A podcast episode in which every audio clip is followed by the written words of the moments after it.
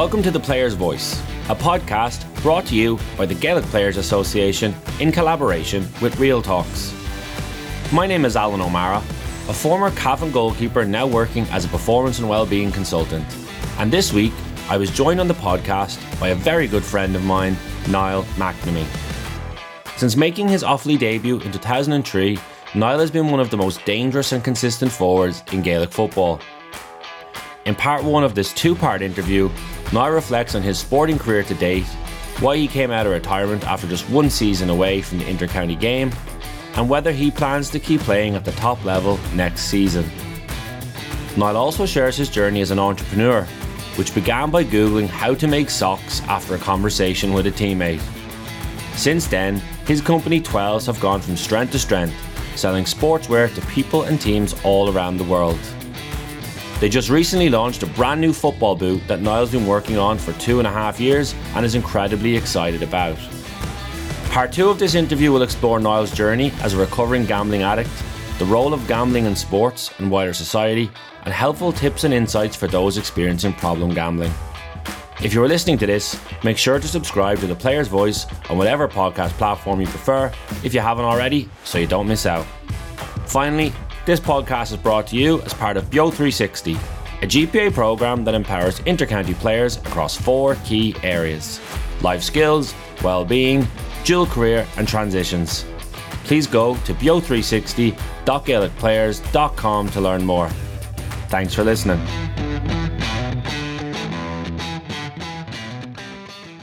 Niall McNamee, thank you so much for joining us on the Players Voice podcast. It's an absolute pleasure. You're known for many things: a legend with Offaly, a lethal forward, an entrepreneur, a gambling addiction advocate, a mental health advocate. You're a very good friend of mine. And I want to just jump back in and kind of start with, you made your Offaly debut in 2003. And to this day, over 20 years, like, or just coming up to 20 years, you know, you're still one of the most dangerous forwards in the game, Niall. And we hear so much from lads and from ladies talking, maybe having to leave the game at different times with the commitment struggles and trying to balance it. And that's all kind of justified, and there's very valid reasons for that. But I suppose what I was curious about is how and what has kept you going all these years. First of all, thanks for having me on, Al. It's great to be back on, chatting to you again. I suppose the biggest thing for me, one of the biggest things, is I've been very lucky with injuries, which I suppose through different, sports science and, strength and conditioning coaches, and just, different learnings of, how to approach training and stuff over the years. It just has kind of meant that I've been able to keep the body in reasonably good shape where I'm not getting too many injuries, soft tissue injuries more so, that I can kind of mind the body, which has been brilliant. I suppose the evolution as well, I think, of coaching and coaches as well, in terms of, years ago when I would have started, it was sort of a one size fits all for everybody. And if you're not able to do, a certain amount of runs, or if you're not, you'd be seen as soft, or you'd be seen as whatever if you couldn't do the long distance kind of stuff. And that's kind of changed a lot over the last couple of years as well, I think. And obviously then, I've been playing for so long that you kind of build up a bit of, credit then, maybe with coaches and managers and stuff, that, I mightn't have to do maybe every single thing that everyone else is doing in order to keep the body in reasonably good shape. And at the back of it all then, the big thing, for me has been, I'm really enjoying it. Like, it's been... I would have retired back at the end of 2017. I didn't play in 2018, and I wouldn't say I overly missed it. Lots of other things going on in life, lots of other things that take precedence over sport as well. But I just kind of felt in that time, and after speaking to a few people, players and former teammates and stuff, they all kind of would have said, look, try and stay playing for as long as you can. There'll be a time will come where you won't be able to play anymore. And sometimes I look forward to that day where I won't be able to play anymore. But other times, as it is right now, I am enjoying it. Like, I do enjoy the camaraderie, the training sessions. Don't necessarily love the travel, and some of the things that go with it. But for the most part, I'm just trying to get squeeze and eke every last little bit of, football that's in me, out of me, before I do have to hang up my boots and won't be able to play anymore. And, I'll be a long time looking on. So that's one of the biggest reasons, that I'm still kicking away. No, that's savage, Niall. And I think, one of the things that jumps out at me there is, that evolution of the game in tandem with your playing, that in some ways it's helping to keep it fresh for you, but also the advances of sports science and of the support staff around teams is also helping to keep you fresh. Have I picked that up correct? Yeah, I think so. I think as I say, when I would have started out initially, and I think most players would probably say the same back in around the mid-2000s, maybe even late 2000s, that it was sort of a one-size-fits-all in terms of training and preparation. And, you know, there was, I suppose, a kind of a template around strength and conditioning or runs that needed to be done. And I suppose a lot of managers might have taken the approach back then that, you know, if a lad picked up an injury or he felt a bit sore, that, you know, he was maybe a little bit soft, or, you know, he didn't really want it that much, and this type of stuff. Whereas I think a lot more now, it's a lot of it's related around, you know, players' recovery and how well they recover between training sessions and games. And I've taken definitely a strong, I've taken note of that a lot in terms of for my own recovery. And it used to be a case of, for me, it was, you know, more is more as opposed to now, probably less is more in terms of how I recover in between games. And it just leaves me that little bit fresher. And obviously as well, I'm 36 now, I'll be 37 in October. I've just really got to know my body over the last probably 5, 6, 7 years, where if I feel a niggle or I feel something's a little bit out of sync somewhere, I kind of know now where it's coming from, or I might know what I need to do to alter it or to get it back 100%. Whereas before, you know, if I'd a niggle here or a niggle there, I'd plough through and I'd play away and I'd keep continuing to play, and it might aggravate it even more. It might have a knock-on effect somewhere else down the line. Whereas now, I'd be very much comfortable and confident in my own ability to suppose assess how I'm feeling in terms of physically how I'm feeling, to make sure that when I arrive to training then that I'm fully able to train. And that just might mean you know, something very simple. Even with the club last week, we were doing a group gym session, and I just wasn't feeling it. Like, I was sore, there was a bit of neck trouble, my head was getting a few headaches from the concussion a couple of years ago, and I said, you know what, now this just isn't the right thing for me to do this evening. So it's just having a conversation with management then and saying, look, I just need to take the night off or do maybe a little bit of a lighter session. And 2 or 3 days later, I was back 100% raring to go again. So it's, I said, you build up that kind of bit of credit over time as well. I think there is the thing where new guys coming into a squad and younger people, they kind of have to impress, or they kind of have to find their feet, and they kind of have to, you know, maybe not necessarily do everything that they're asked, but, you know, you have to kind of be willing to be able to, you know, go through that sort of barrier that you need to get through to make it up to the next level. But I think once you get a little bit older, you can kind of, you've, I suppose, as I say, shown what you can do to a certain extent, then I think you get that little bit of leeway. And as well, that trust comes in then from management, knowing that me maybe taking a night off here and there is for the betterment of me and for the betterment of the team, as opposed to me going out and training and actually setting me back further than a few days down the line. Yeah, it makes perfect sense. Like, you kind of, from like the bank of experience you've built up, like, you obviously have grown your self-awareness of yourself, and kind of both, I'm sure, both mentally and physically, and then being able to communicate that with a coach or with a manager, and having that trust there that it's about ultimately trying to manage you for quality rather than quantity purposes. Is that kind of what it is? It is, yeah, and again, it really does come back to me as well from like, I take a savage interest in strength and conditioning, and I'd really, wouldn't say research it to the nth degree, but I would look at it, and I try and pick out things and pick holes and stuff, and I try to figure out, you know, what really works for me and why does it work for me. So, you know, you'd often see people like early part of the pre-season would be doing, you know, strength training in terms of loading the body to, you know, get to be able to do the explosive stuff when the year or the football season will kick into play.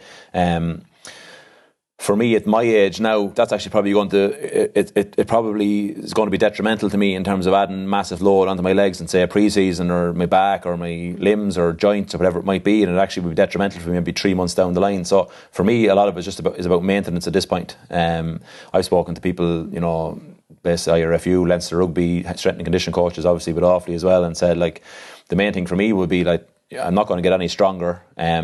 So what is going to help me improve, say, on the field or keep me on the field would be maintenance, making sure, you know, I can get faster, I can still maintain my high speed, I can still maintain, you know, reduce weight, or, you know, get body weight down to a certain weight it needs to be, that I can still be flexible enough on the pitch and stuff like that. So again, it's just me taking an interest in it. And when the GPSs would have come in years ago, wouldn't necessarily say I was a massive fan in terms of what they did, but I'm actually after getting a lot in the last 3 or 4 years, really after getting a lot of information on that, both from my own perspective, but also it gives you that bit of confidence, because I'd be seeing the scores after maybe a training session in terms of top speed and stuff like that of fellow younger guys that are maybe in their early 20s coming into a full forward line, and I'm thinking, geez, now should I really still be here? Like, and then now I know upstairs I have it, like, in terms of I can see the play, I can, you know, skill ways, I'll survive.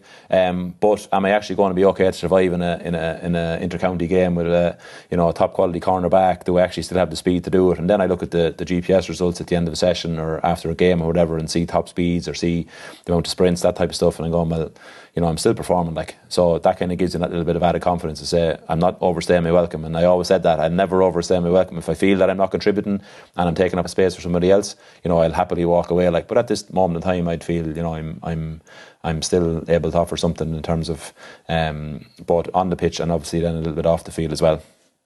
And like, with all that, like, and the work that you're talking about, like that kind of focus and that purpose and that structure that it has and gives to you, I kind of, is that something that at this point in your life, like, do you worry about when the time comes where that does go, where all of a sudden your evenings are blank or empty? Is that something you've considered or thought about?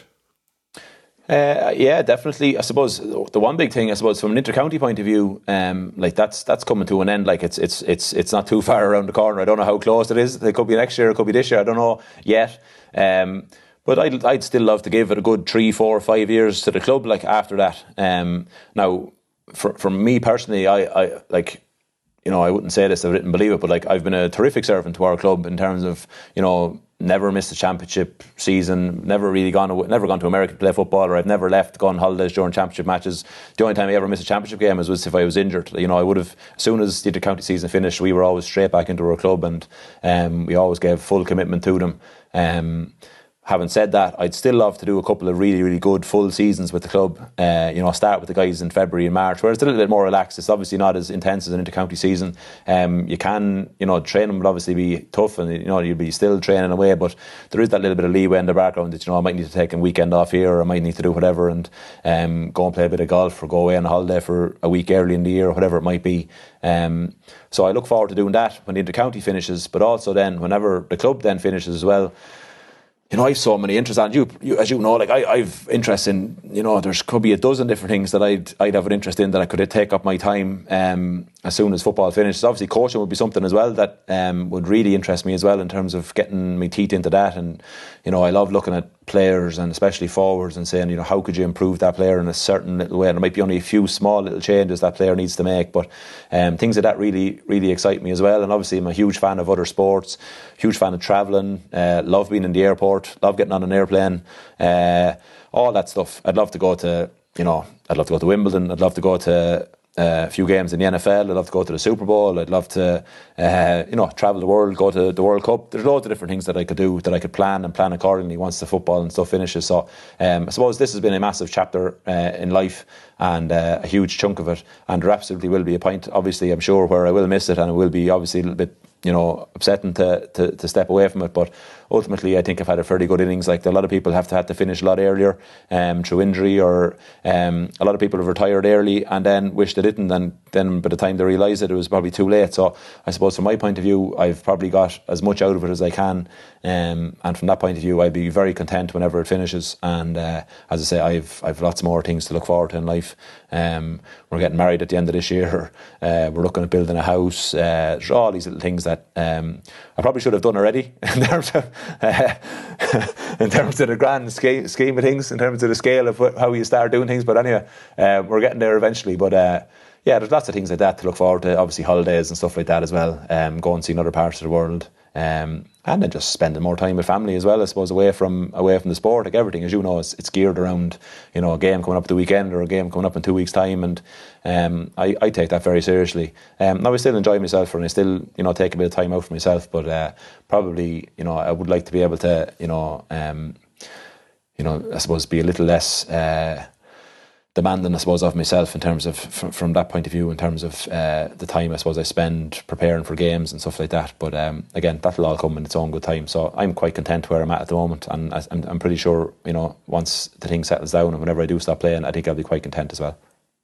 Yeah, like it sounds like from listening to you there, Niall, that like while playing for Offaly and playing for Rhode has been such a big part of your life, the large majority of your life, that there also are a number of those pillars wrapped around you that you kind of feel are in a good place, be it with work, with family, and your relationships, and kind of other hobbies or passions or pursuits. And I suppose, like you mentioned, maybe retiring early there, and I think like it's the perfect time to ask, like, you obviously in some ways cheated it a little bit in that you got to sample that when you retired in 2017, and then came back. Kind of talk to me a little bit about kind of what drove that decision to step away from the inter-county game then, And then obviously you felt it was too early because we're now in 2022 and you've just completed a full season again with Offaly. So talk to us a little bit about first of all, what drove that decision to step away at that time, and maybe where you are mentally or physically that kind of made you make a decision that's very different to what you just described to us. Yeah, and that's a really good question, actually. And I remember I was sitting in a coffee shop in Maynooth, actually, and I hadn't been playing overly well, I think, in 2017. Rhode we got to a Leinster club final in December 2016, and I didn't come back for the league until at the end of the league, I think in April in 2017, and I think it was 6 weeks or maybe 8 weeks out from the championship, and it just took me a while. I just wasn't getting up to speed, and I actually started the first round of the championship, I think, against Westmeath, and I shouldn't have started, in my opinion. I was going into the game when feeling, not that I don't belong here, but I thought I don't really have the work done that the rest of the boys have done. And anyway, that was what happened. And I didn't play well for a few games. And that was my 15th season playing. So it'd been non-stop since, I was 17, since 2003. And I was just exhausted with the whole thing, mentally more so than physically. It just really had me drained completely. And the enjoyment, I suppose, was starting to seep out of it a little bit, because it was year on year. And like over the years, we've got to 5 Leinster finals with Rhode, and like that continues through to, say, middle of December. One year went into January, and then you're straight back into a league season, which are with Offaly, and you're back into the rigmarole again, and you're back on the same routine all over again. And there's just very little time for actually stepping back and getting a little bit of a break. And I suppose in a county like Offaly as well, like, there was never a time where I wasn't playing or wasn't starting.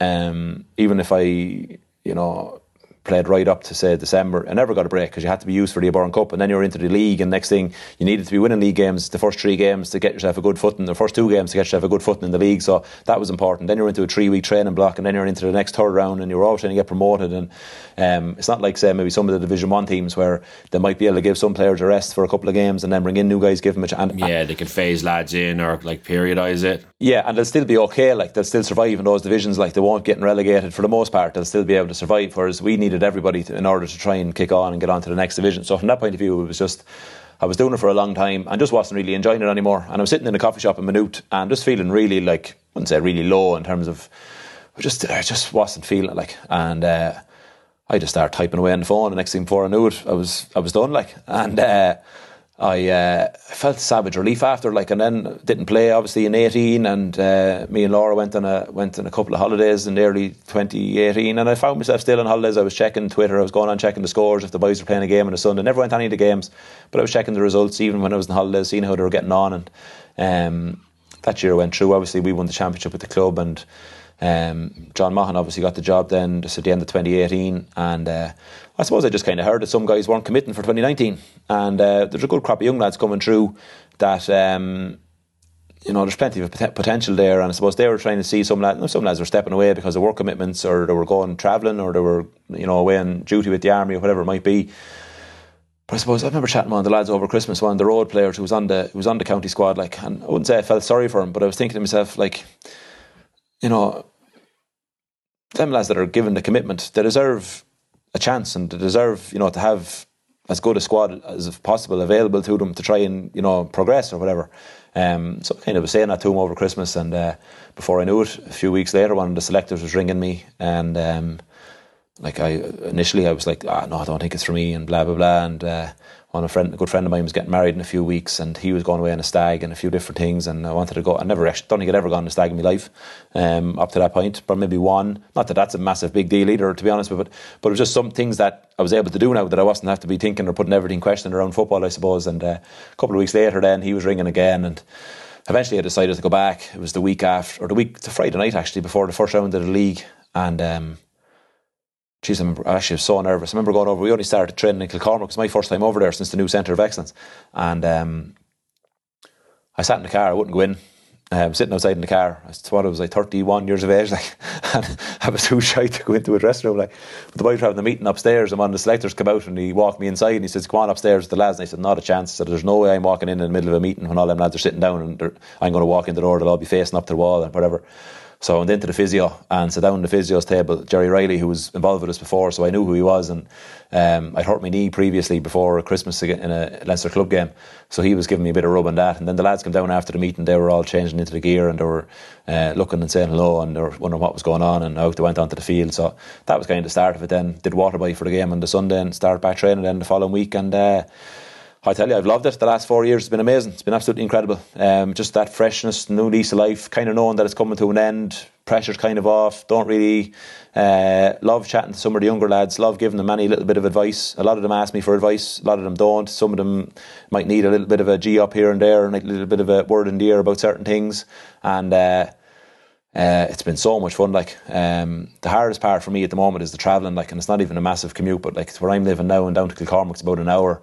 I'm just at the stage of my life now in terms of age, I need to be there for 6 o'clock to see the physio, so that's me being home probably for 3:30, 4 o'clock to get food in, to prepare right, to be down there in the car for 5, to be there for 6, 4:45, meet her and get her rub, do all the pre-work out stuff that I have to do, and then on the field for 7:15, not home maybe till 11. 20 years of that now it's a fair stint. I'd say I've really enjoyed the last 4 years. It's been a wonderful kind of life experience for me, just to kind of see it in a whole new light. It's kind of fresh. It was a little bit when I started playing initially, the first 3 or 4 years was kind of similar. I really enjoyed it. It was all new. You kind of get into that routine then of just being on the county panel and kind of not realising, the significance of it while you're in those middle years. But I've definitely come to realise the last number of years as well the enjoyment that I've got from it. So it's been good. I think taking that year out really benefited me from that point of view, because I was drained with it. If I'd have kept playing in 18 and maybe 19, I wouldn't still be playing now. There's no doubt about it. It was just that year out made me be able to recharge, I suppose, a little bit, and then get the mind kind of refreshed, and then come back in with a kind of new perspective of the whole thing. And it's been really, really enjoyable. Before I kind of come to, we'll call it Niall McNamee 2.0 of the last couple of years in the Offaly colours, take me back to that night where you go back into the training, where you're sitting in the car and, you talk about a 31-year-old being nervous and, I suppose already, so you make the big decision to step away and it's a really hard thing, and you have that time off and that kind of room to breathe, so it takes courage to step away, but then it also takes courage to come back, because you're setting yourself up here in the way of, hey, what if I come back and I've lost it, or it's gone, or what if if I don't feel it, or lads don't want me? Talk to me a little bit about when you're sitting in the car on that night, what's going through your head when you have that feeling of nervousness, or kind of what's going on within you at that point? Yeah, I suppose. Well, first, as mad as this may sound, first of all, you're wondering, well, do the lads want you back from a player's point of view? Because, I'm whatever, I think it was 31 or around that age, so you're thinking, well, is it time for some of the newer boys to come along, or is it time for someone new? Now, I suppose the one thing was, some lads weren't committed to play that year, they'd stepped away.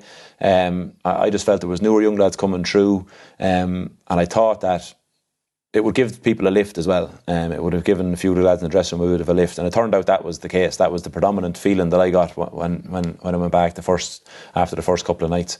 And I suppose from a ability and skills point of view and fitness point of view, I knew I'd be well able to play. There was no issue there. I'd have a fairly good radar in terms of where I'm at with my fitness and where I'm at in terms of what's required to play into county football. Now, I tore my posterior cruciate in the Leinster club just before Christmas, so I actually hadn't trained or kicked the ball since that game, which was probably November. I think they said it was a 12 weeks recovery for it, and I think the 12th week or the 11th week was when I went back in with Offaly, and that was then about 3 weeks of getting up to speed. So I think I come on as sub in the third league game that year against Louth. That was my first game back, and my sharpness was off, my timing's a little bit off, my handling was off. But generally by about the fourth game, and it was always the case with me throughout my inter-county career, if I wasn't up to speed by the first round of the league, it usually would take me 2 or 3 games to get up to speed, and then once that happened, I'd be fine. And that was probably the case. Now, we actually ended up playing Sligo in the last round of the league that year to stay in Division 3. We beat them by a point, and even at that point, it was the first game I started all year, and I played decent, but even at that, I remember looking back at the video or whatever of it, the recording of it, like, I was a little bit leggy in certain times, like the fitness levels probably weren't what they were. But as soon as the summer came in or the ground got that bit harder, like, that for me was what intercounty football is all about. It was pure championship stuff. So, no, I suppose I was nervous going back in, just not really knowing what kind of the response was going to be. And then obviously as well, and this, as mad as this might sound, like, Ireland's a small place, like, and intercounty football, there's always people looking for news, like, so then it's a bit of news as well, you know, and then, you know, people say, oh, this is after that, and I knew to expect that as well, and I get nervous about that as well, because that just, I don't really like that. It's very much, you've no control over it. I suppose that's why I don't like it. For me now, and control, it's, you know, you kind of want to be in control of those types of situations, but you can't control it, so you have to kind of just get on with it. But that was probably another big thing as well, that there was a bit of noise around it then as well, and for me, I just didn't really want that as well. I wanted to kind of just sneak back in nice and quietly and then go back to the training with the lads. And but yeah, I was nervous going in the first night, but as I say, after about a night or two, and a few of the lads texted me then that night when I got home, welcoming me back and saying how great it was to see me coming back in, and that felt really, really good as well, because you do build up a thing in your own head of, geez, you know what, do they want me back in or whatever it was. So that was nice, and it gave me that little bit of confidence then as well. As I say, from a footballing point of view, I'd never had a problem. We won the county final, I think, that previous 2018. Like, I was sharp now, felt really, really good, and really, really good nick. I knew the year out was after really, really energising me as well. I knew I had plenty to give. I'd probably give myself my own back and my own mind, you know, I'll give this 1 year, maybe 2 years, see how I go, and then maybe step away. But as I say, it's just been really enjoyable for the last 4 years, so I said I'd stay going, and obviously we'll see how the rest of this year turns out before we look into next year.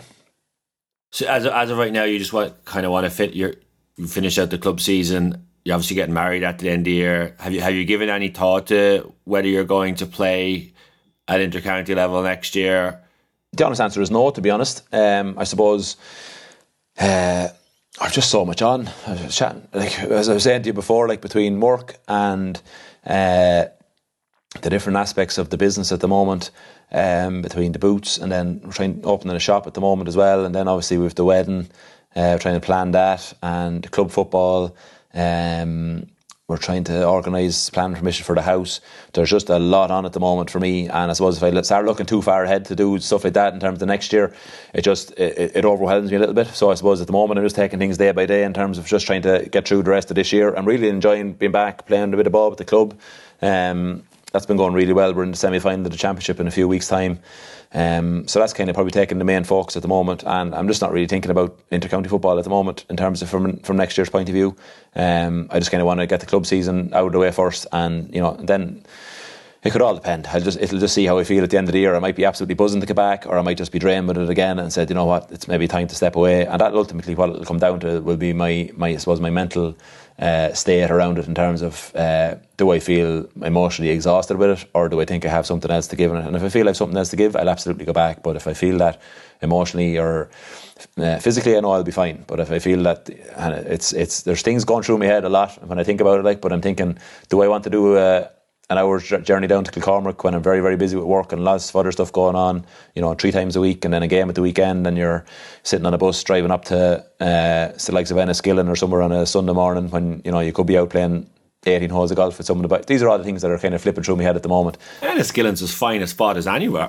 Well, that's just the furthest place away that we're playing the league. That's the only one I can think of. But you know what I mean? And I've noticed as well the last year, probably definitely, I'm sitting up the front of the bus a lot more than what I used to. I used to be sitting down the back of the bus, but now... The cool kids won't let you down the back anymore. Well, I know. I've more in common with the manager and the selector. They're more like my age, like, so that's probably, you know, that's a part of it as well, like... But as I say, it'll be mental. It'll be how I'm feeling emotionally about the whole thing in terms of will it be mentally draining to me. And if it is, I think I'll step away. But if I feel that it won't be, then absolutely I'll stay at it for another while. But that'll all be decided later on in the year. It's so, I suppose it's so refreshing just to hear that sense of perspective and that kind of peace you're at with it in terms of, hey, listen, don't got to worry about making a decision for now because I don't have to make it now. You know, as you said, there's lots of other stuff going on, and I totally respect that. I feel like just the last kind of question on the football side of it, just in terms of this year, obviously the Tailteann Cup came in and it was a kind of a whole new thing, and it from the outside looking in, it seemed to give a lot of counties just kind of a new avenue or a rejuvenate. You know, you see the scenes that Westmeath had after the final and just kind of those different It just seemed to have bred some life into a couple of counties again, and that's just for me from the outside looking in. So I suppose I was curious in terms of that competition coming in. How did it A, kind of help you as an individual player who's playing inter-county football, and then B, how does it or is it helping counties like Offaly, like Westmeath that are trying to develop and to grow? Yeah, I think the key thing I took from it this year was, I suppose, was the benefit of playing, you know, championship games in the middle of the summer, and you were getting them week on week or every second week, which meant, you know, the weather was nice. You're going training. Most of the training sessions are based around recovery or based around game plans for the next game. That it's not overly taxing. You're kind of just waiting, playing games every weekend, and you're building into that. And I suppose, you know, it has been tweaked, I think, for next year. One of the biggest things for me, like Wexford beat us in the first round of the championship. I was injured for that game, and if there was a qualifier game in 2 weeks' time, from Wexford's point of view, I suppose we beat them, or they beat us in the first round of the qualifiers, and then we beat them in the first round of the Tailteann Cup, and then they were gone. So like it was no difference to them as opposed to any other year, in the sense that, you know, they got their first championship game. They played Dublin, obviously, as well. But then they played one qualifier game or one Tailteann Cup game and they were gone. Now, I know that's changing for next year where I think it's going into groups where you'll have more games. The best thing for me about it was that you got to play more games, that you got to play championship games in the middle of the summer. And we, I think, played 4 games altogether. Got a run up in Crow Park, which is amazing for your development as a team and as a squad. And just that whole experience of getting to play there together is incredible. In terms of, you know, what it's going to do for, you take Cavan then as well, like Cavan obviously Ulster champions 2 years ago, and you know they're in the Tailteann Cup, and it just kind of goes to show you then as well, like they were beaten in the final by, you know, a strong Westmeath team, very organised Westmeath team, so in one sense it shows you that there probably isn't, in certain cases there probably isn't that much between a lot of teams in terms of quality. If you can, and I know the year Cavan won it was a knockout championship, it was a lot, or not knockout, it was obviously knockout, but it was a little bit different in terms of no backdoor through COVID or whatever. But it just goes to show that there probably isn't that much of a massive leap between the quality of the teams. And I suppose I've been talking about this for probably the last 10 years, and every time someone asks me about the Tailteann Cup or the GAA Championship, the Football Championship, I always go back to what it was like in the mid-2000s when the leagues were split in 1A, 1B and 2A and 2B. And in my mind, the quality and the standard of inter-county football and the gaps that have been created are never going to be taken back unless that is addressed and unless that is changed back to the way it was back then. Because in my opinion, since that was introduced in 2008, that was changed to Division 1, 2, 3 and 4, I don't have the time, but I've often asked the journalists to go off and actually look back in this and research it. But I'd say in that space, there's probably only been maybe 11 teams that have been in Division One over that period of time, and they get to play each other week in, week out, year in, year out. They get all the best coaches, they get all the best backing, financial backing, they get. They're driving standards all the time because they know that they're playing the best teams all the time. And what has ended up happening, in my opinion, now other counties are catching up because. They have been 4 or 5 years behind, but they are getting a lot of those structures in place. But I just think a lot of those Division 1 teams have got a head start because the competition that they were playing in and the competitive nature of their games was bringing out the best in each other week in, week out. Now, someone will be listening to this and they'll say, well, sure, it's your fault that you're in Division 4, your fault you're in Division 3. And I completely understand that side of it as well. But take into account Offaly as an example, or any other county in that Division 3, Division 4, even bottom, middle, Division 2 bracket downwards. They lose a lot of players. The player turnover in those counties is phenomenal, and they can't afford to lose them. But the reason that the turnover is so big, it's for loads of different reasons. Guys going travelling, work situation, lads going away with the army, injuries, whole host of different reasons that they lose them. And certain counties can't afford to lose them. And the problem with that was, or is, in my opinion, if for that reason that happens, say to a team in... If they're two bad runs of it, say in Division 3, they get relegated, then they have a bad run in Division 4 the following year, they don't get promoted. It's very, very unappetising, if that's a word, for an inter-county manager to, you know, bring a lot of those players back or to get them excited about going back playing inter-county football. When you're going to be playing in Division 4, it's going to take you 3-4 years, probably 5 years even, of solid commitment to get to a level to be able to get back that you can compete with a Division 1 team. And by that stage, they've probably accelerated on even further again. So for me, I'd love to see that formula brought back in. I don't think there's a massive gap between a lot of the teams from a...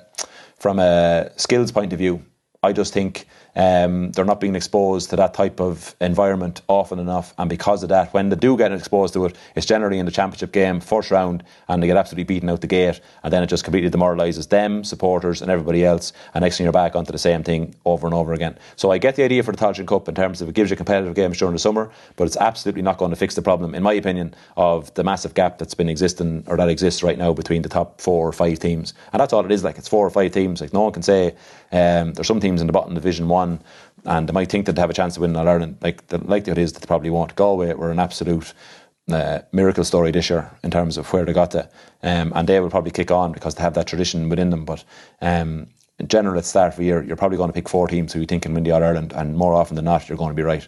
And it just takes the competition over a little bit more. For me, again, it's one of my own experience, but when I started playing with Offaly in 2003, a very realistic chance of winning a Leinster Championship, being very competitive and getting to All-Ireland quarter-final, semi-final stage. That would have been our, realistically, that's where we thought we were at. But just since those leagues changed, it's just gotten less and less and less. Those prospects have gotten lower and lower and lower. So I think that would be the first thing I would change. And I think in a space of about 3 years, I think you'd see an unbelievable improvement in those mid-Division 3 to lower Division 2, even top Division 4 counties. No, I appreciate that perspective and insight. There's a lot there, and obviously, look, this, you've played through all these different types of formats and things that they've tried to try out. So it's so interesting to hear that from a player's point of view. I think what we'll do is we'll close off the football chapter there. We'll take a break to end this part 1, and we'll jump right back in with part 2 with Niall McNamee. Niall, we spent the first kind of half hour talking in terms of this conversation about your football career, life on the field, the journey that you've been on. And I suppose at this point, I'd love to jump to the journey you've been on off the field, which is, you know, probably more important. And I was going to start with Twelves. I know it's been your full-time job. It's a company you set up and you founded. And I'd love for you just to tell us a little about that, I suppose, where the motivation came from and kind of when 12 started to be such a big part of your life.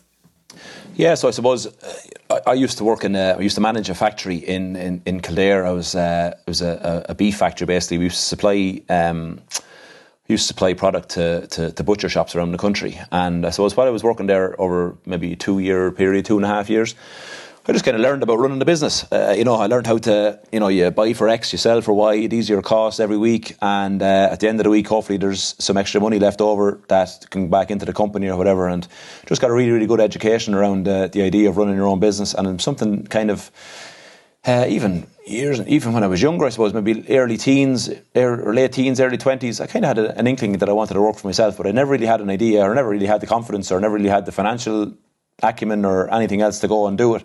And so yeah, I just one day we're training with Offaly, and we were both, me and Ken Casey. Ken used to play with Offaly as well. We were walking out to training over in Walsh Island, and we were both wearing like these crew tennis socks, the white tennis socks. And everyone looked around the field, and like I'd say, if there was 30 guys training, I'd say probably 15 or 20 of them were wearing these socks as opposed to the long socks that we used to have to wear for games. And I'd spoke to Ken a few weeks previous to this, saying I would love to set up my own business, but I didn't know what it was. And he said, well, why don't you make these socks for like teams, for team colours? So that's what I did. I went home that night and I Googled, how do you make football socks, basically?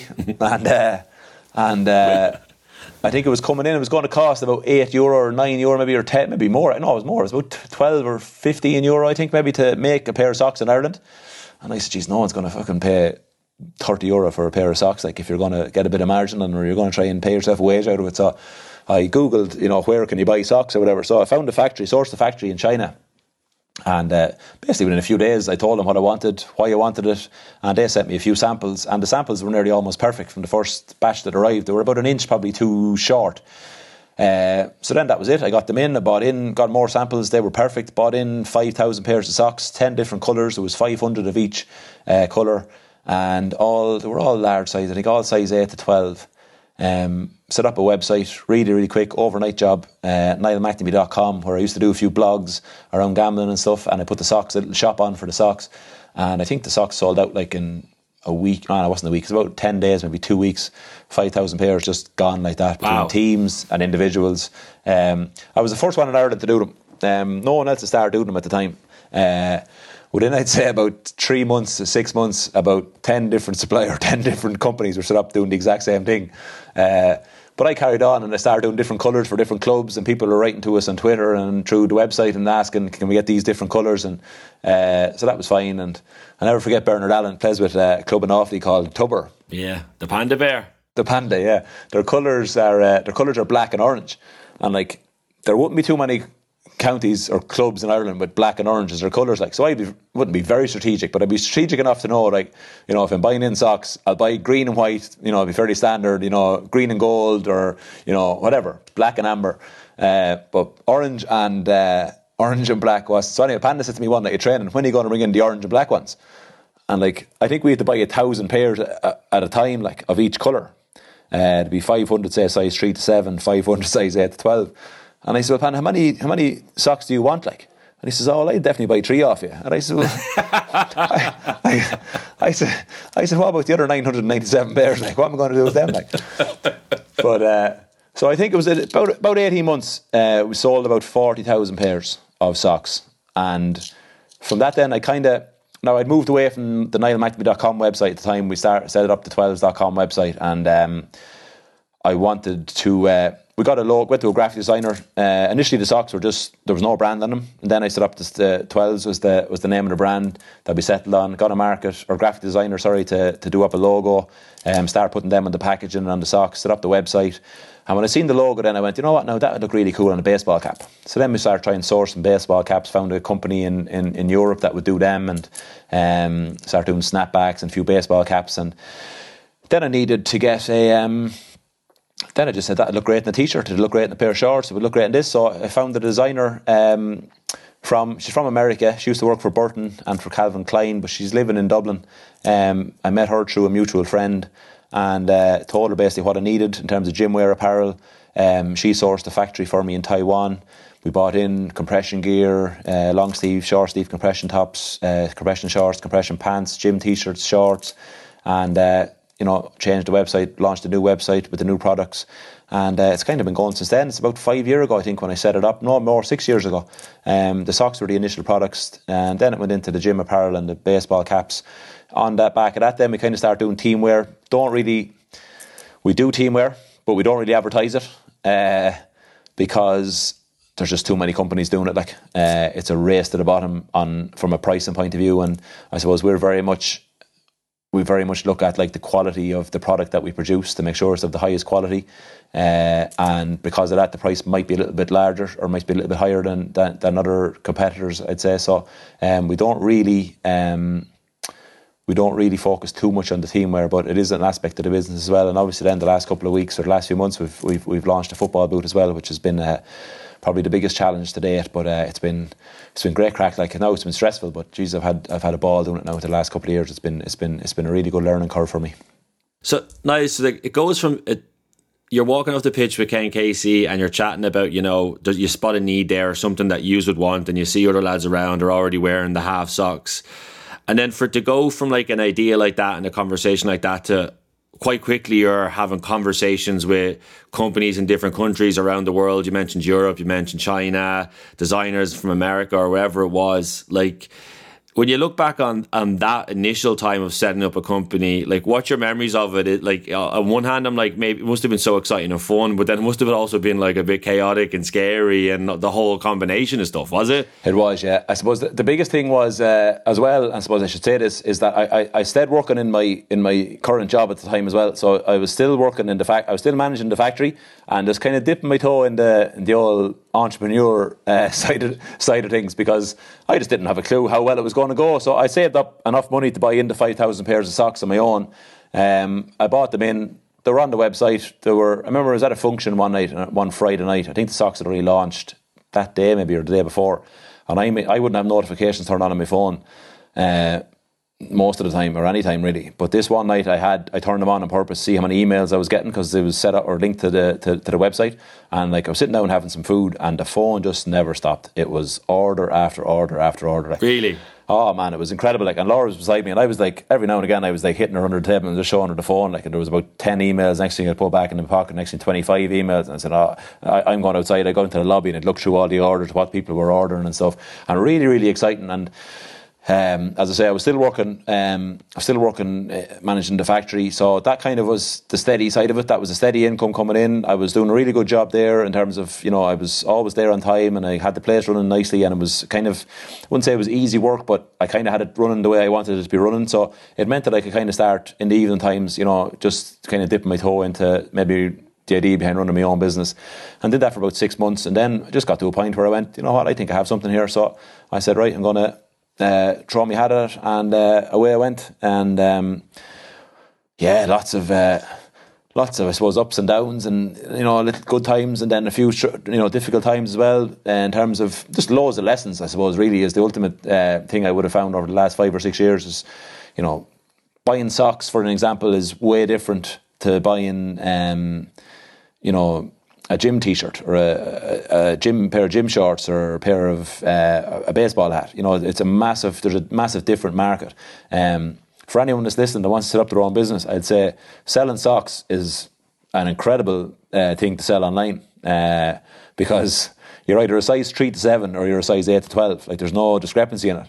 And if you're wearing them playing football, or if you're wearing them training, or if you're wearing them whatever, like, the likelihood is you're going to lose a pair after a few weeks, because there's a pair of socks. You're likely going to lose one of them. So then you'll be back on. It's a cheap product to sell. People can just go online, give you whatever tenner it is, a bit of shipping. They'll be there within 2 days. You'll have them at your door. Like, so that was the big thing I found from the socks. So then, of course, I'm buying in gym t-shirts, I think, on compression tops, going, sure, these are going to sell as well. Like, sure, these are an easy product, but it's a different market. You're competing with much bigger brands who have that market kind of all sewn up. You're not able to get retail space because, you know, you speak to your retailers, the majority of them will say, no, we don't sell anything from another brand unless it has a badge on it. So unless it's like a Man United jersey or a Leinster Rugby jersey or whatever it might be, they're generally the main things we sell now. So we only sell a certain amount of gym wear / running wear, and we only go to the really, really global brands for that. So your Under Armour, your Adidas, your Nike, and that's absolutely fine. Like, but again, I'm just kind of learning all this as I'm going along. I'm thinking I can walk into Lifestyle and say, look, these are my gym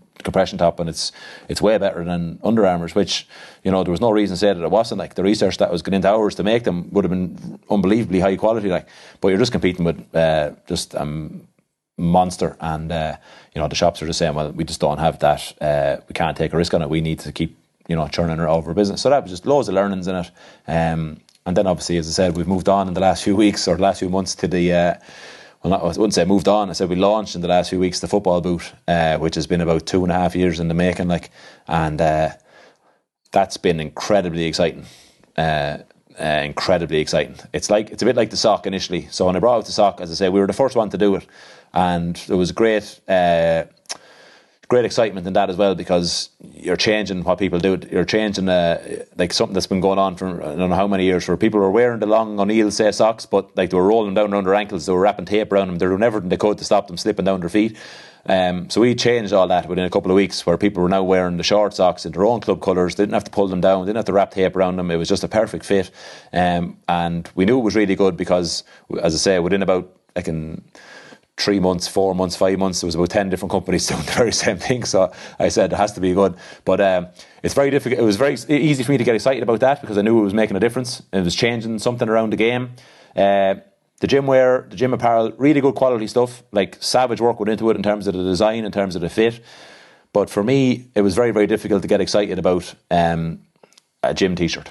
You know, I have to be honest. Like, is it because you were replicating rather than like disrupting or like evolving? Is that what it was?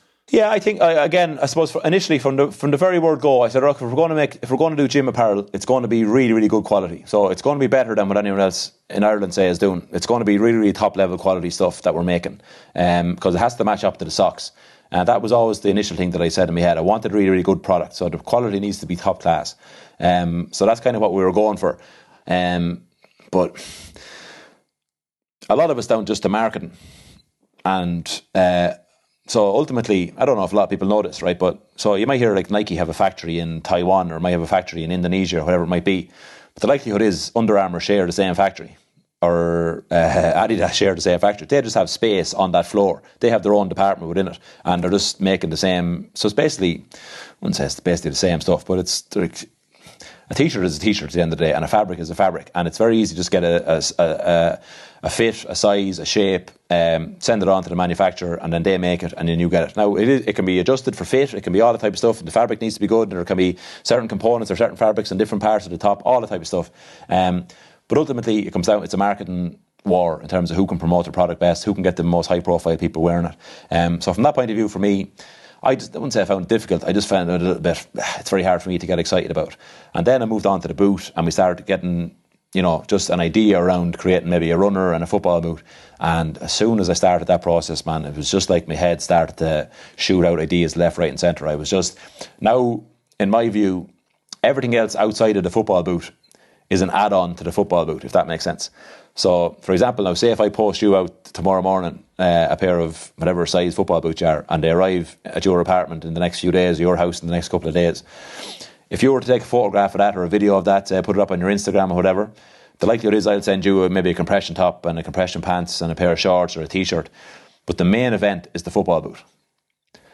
Everyone, in my eyes, I look at that and I go, oh, that's what people came to see. Now, the t-shirt still does this job. The pair of shorts, you can still wear that to the gym. It'll be an absolutely quality product. You'll buy those pair of shorts, you'll have them. Like the pair of shorts I'm wearing right now, I wore these maybe 5 years ago and they're 100%. They're a top class product. But it's a pair of shorts and it has a logo on it. Whereas the boot, that's designing, you know, for me playing sport for so long and for being so into it and, you know, wearing different branded boots and trying out different boots and trying different fits and different styles and understanding it over the years in terms of what's comfortable and what's not comfortable and getting into the root of that, of how the boot is made and how it's put together and why certain things work and why certain things don't work. For me, that's unbelievably exciting. And like trying getting up every day, like I'm spending a fortune on other brands' boots over the last couple of years, just bringing them home, cutting to pieces and seeing, you know, what's different from the one I'm developing as opposed to what they've developed and how can I make it that little bit better. And again, you're fighting for factory space, you're fighting for all this type of stuff, and like I'm only a little guy trying to kind of break into that market, but that's the challenge and that's the enjoyment in it for me as well, because I suppose from an Irish brand's point of view, I look at it and I see, like, even at the European Championships the last couple of days, I don't know if you're watching, like, but some of the athletes, Kieran McGeehan and I think Mark English won or finished third, what's the other names, Rashida and Israel, they're the 100 metre, the sprinters or the 400 metres. Like, Ireland produces world class athletes, like they always have. You take your Roy Keanes, you take your Dennis Irwins, or you take, say, Zach Toohey over in the AFL or Mark O'Connor. Like, lads are well able to adapt and are well able to play on a world class stage, like, and there's never been a brand or never been a football boot or something that they've actually brought with them, or that they've actually been able to say, look, well, I wear this one and it comes from, it's made in Ireland, or it's manufactured, it's the brand is born and bred in Ireland.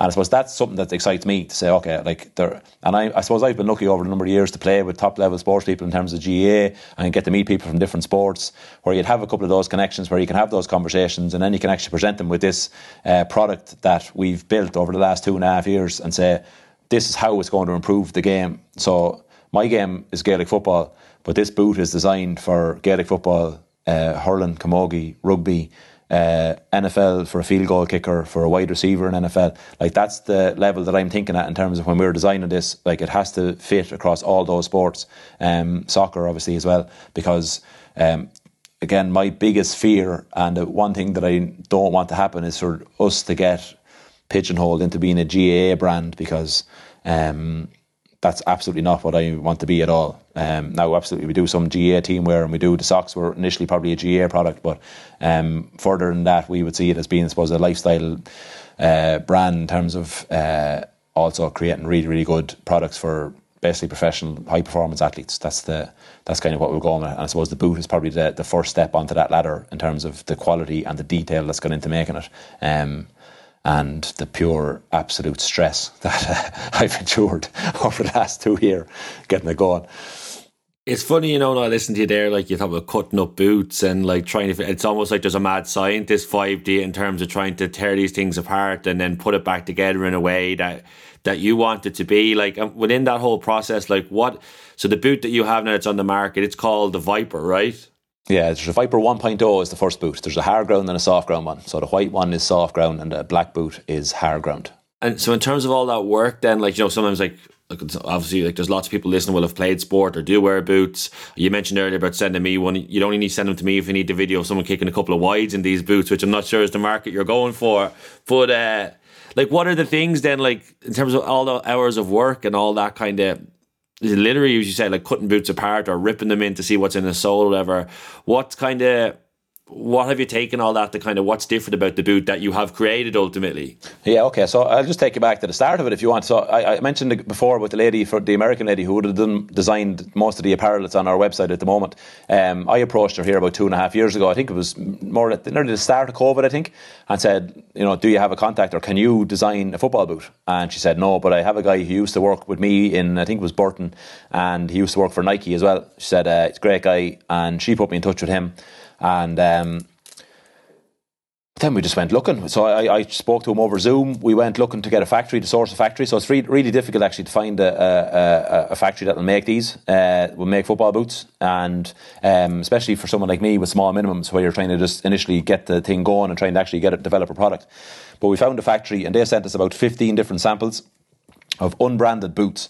So no branding on them. They're just literally a plain boot and with all the different materials that are available for boots to be made in. So there's kangaroo leather, there's polyurethane, there's about 5, 6, maybe 10 different types of material that can go onto the upper of a boot, which is basically the part of your foot that you're kicking the ball with. So we've seen all these 15 boots over Zoom. I showed them the different boots I wanted in terms of the fabric. I showed them where I wanted certain molds to happen on the boot from a kicking point of view. Then you discuss things like weight. You discuss like what type of studs do you want, say, on the hard ground boot. So basically I fed all the information through to the designer. He disappeared for about 2 weeks, come back to me then with the design of the boot. And like the design was unbelievable initially. I think the design, we never changed it, I don't think, from his initial design. And there was a lot of tweaks around the actual fit and the actual, say, certain areas where we put padding and certain areas where we wouldn't. And so say the instep on the 12s, on the Viper 1.0, the instep on it, it's double layered, the instep is, right? Which mightn't mean anything to anybody. But say anyone who plays football, for an example. So the boot's still very, very light.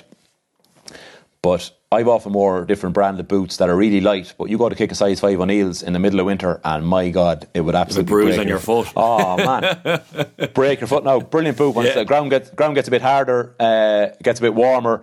It might take you maybe 10 minutes to warm in, maybe a couple of kicks, it might be a little bit sore, but then eventually it'll be fine, your foot will be fine.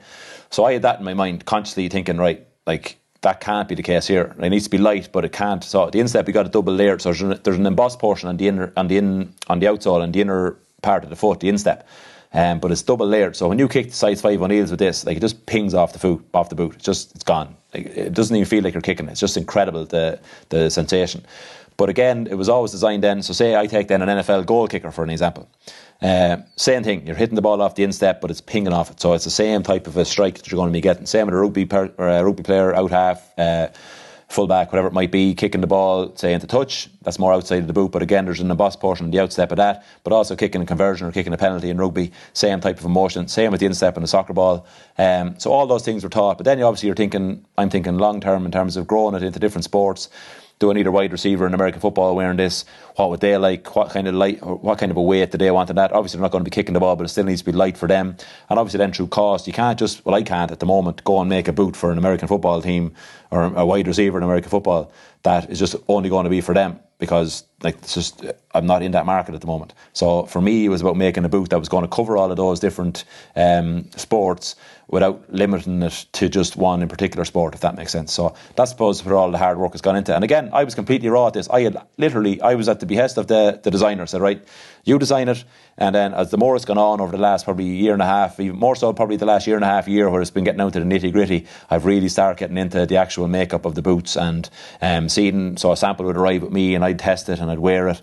And then I might say there's something out of place here. So then it'll be a case of, okay, cutting it up, seeing what was on the outsole, what was on the sole board inside the boot, all the little things that make up the boot. Why was this doing the way it was doing? Why was it doing what it was doing? And why was it reacting the way it was reacting, as opposed to, say, some of the bigger brands? And then it cut open their boot, and the makeup, and some of them would be the very same, and then other boots then there'd be far more detail in them. And it was a matter then of just through trial and error then, and processes of adding in certain layers to the boot, and then still being conscious of the weight, still being conscious of the target audience, still being conscious of price. All those things have to be taken into account in terms of what you're actually making. Like, you could make the greatest football boot in the world, it could end up costing you €200 to make it, and you're trying to sell it then to make a margin. Like, it's colossal. So you're trying to fit all of those components into finding something that is affordable, and also is like really, really good quality for everyone who wears it, and it'll last then as well. Like, so it's like the retailing at the moment for €150. Like, €150 in these times is a lot of money. Like, so we're very aware of that if someone buys the boot, that it's going to last. They're going to get, a couple of years and more hopefully out of it, 2, even 3 years out if needs be. Now, most high performing players will probably be going through a pair of boots a year, because that's just the way they are.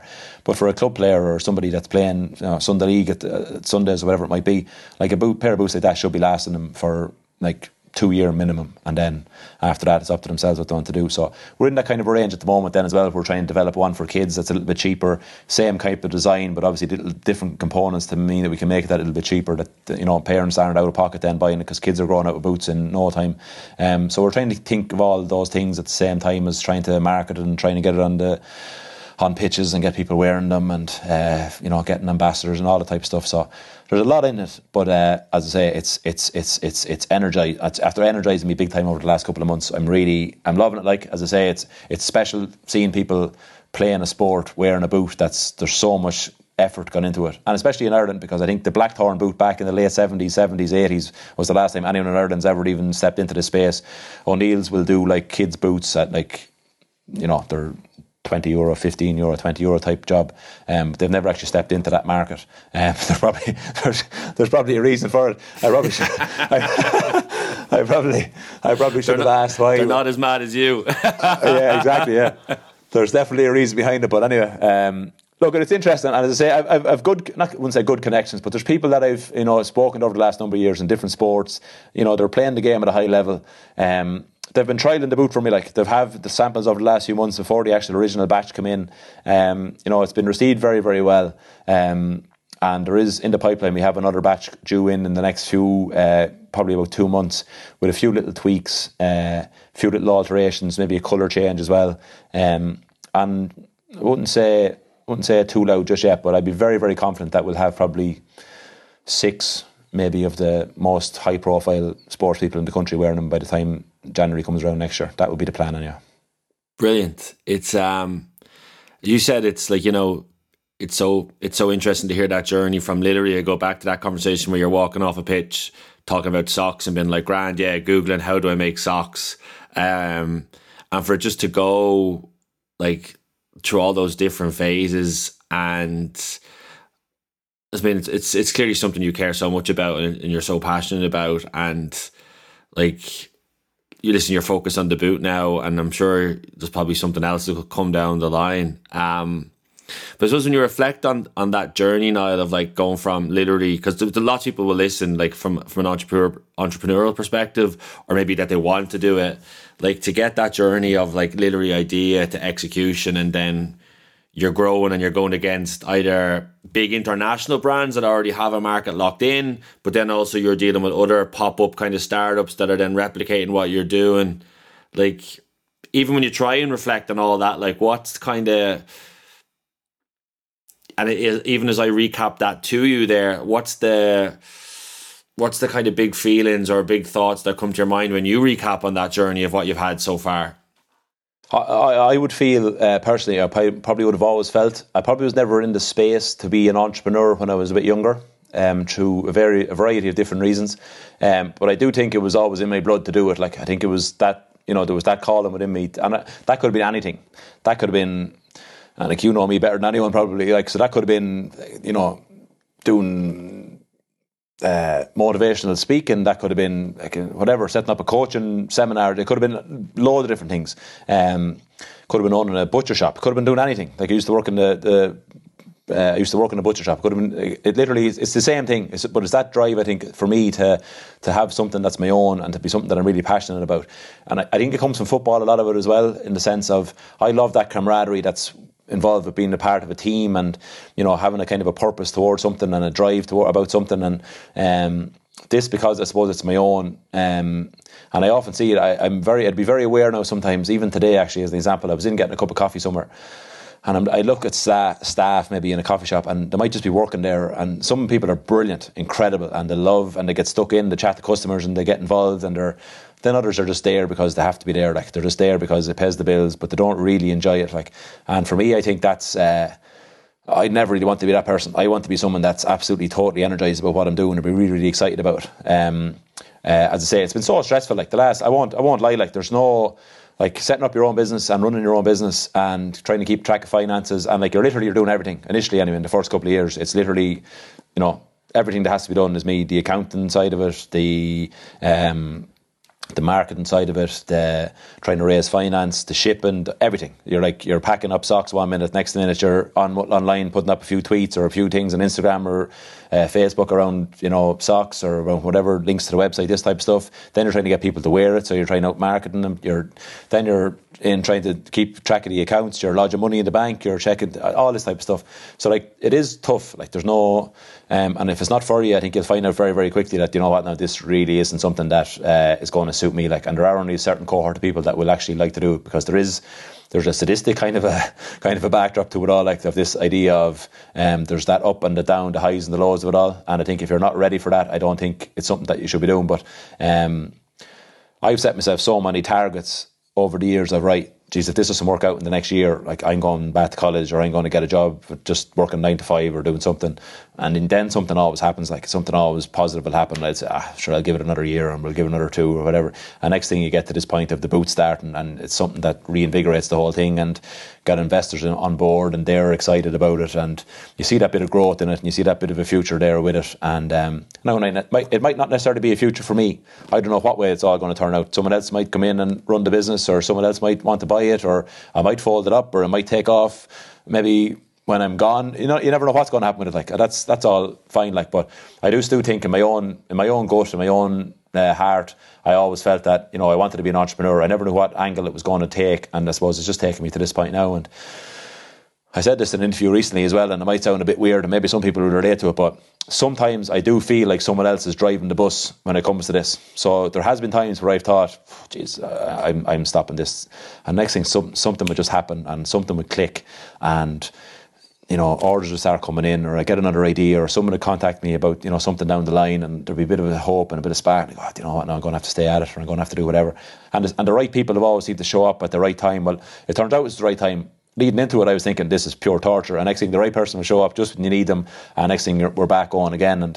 And that's been the case for the last probably 6 years of, you know, when it does get difficult, that eventually someone or something or something happens, or the right person turns up to kind of guide you through the next phase of wherever you need to go and the next growth of the company. And as I say, it's, and I know it comes across in my voice, the amount of people I tell this story to, not a lot now, but when I am talking about Twelves and the business and the growth of it, like, I do get very excited about it, and I think everyone kind of probably hear it in me, because it's just that, you know, it's something that I'm just, I suppose, very passionate about in terms of where it started and obviously where it's come to over the last couple of years. I'm very proud of it as well, you know, paying the bills and looking after the finances, and there's a roof over the head, there's food in the fridge, you know what I mean, the car is taxed, there's insurance paid in the car, like all those things, there's diesel in the car, like, for someone that's working for themselves to be able to provide those things through their own business is like, it's a challenge. And to be able to do that for the last 6 years is, you know, it's been, you know, I will say I'm very proud to be able to say that I've been able to do it. And like, I know you know what I'm talking about as well, and other people I'm sure will know that kind of, you know, how difficult that can be. So yeah, look, that's probably the biggest things I've taken from it over the last couple of years.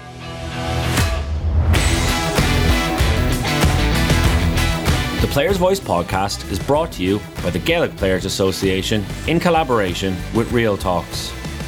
Don't forget that part 2 of this interview with Niall McNamee will explore his journey as a recovering gambling addict the role of gambling in sports and wider society, and help that is available for problem gamblers. To listen to previous episodes with leading inter-county players like Neil McManus, Con Kilpatrick and Ashing Thompson, make sure to subscribe by searching The Players Voice on whichever podcast platform you prefer. And while there, you would really be helping us out if you rated or reviewed the show. My name is Alan O'Mara, and to find out more about my work as a performance and wellbeing consultant, please go to www.realtalks.ie or find me on Twitter and Instagram at AOMTheCat. And please don't forget, you can find out more about the GPA's Beo360 programme by visiting beo360.gaelicplayers.com. Thanks for listening.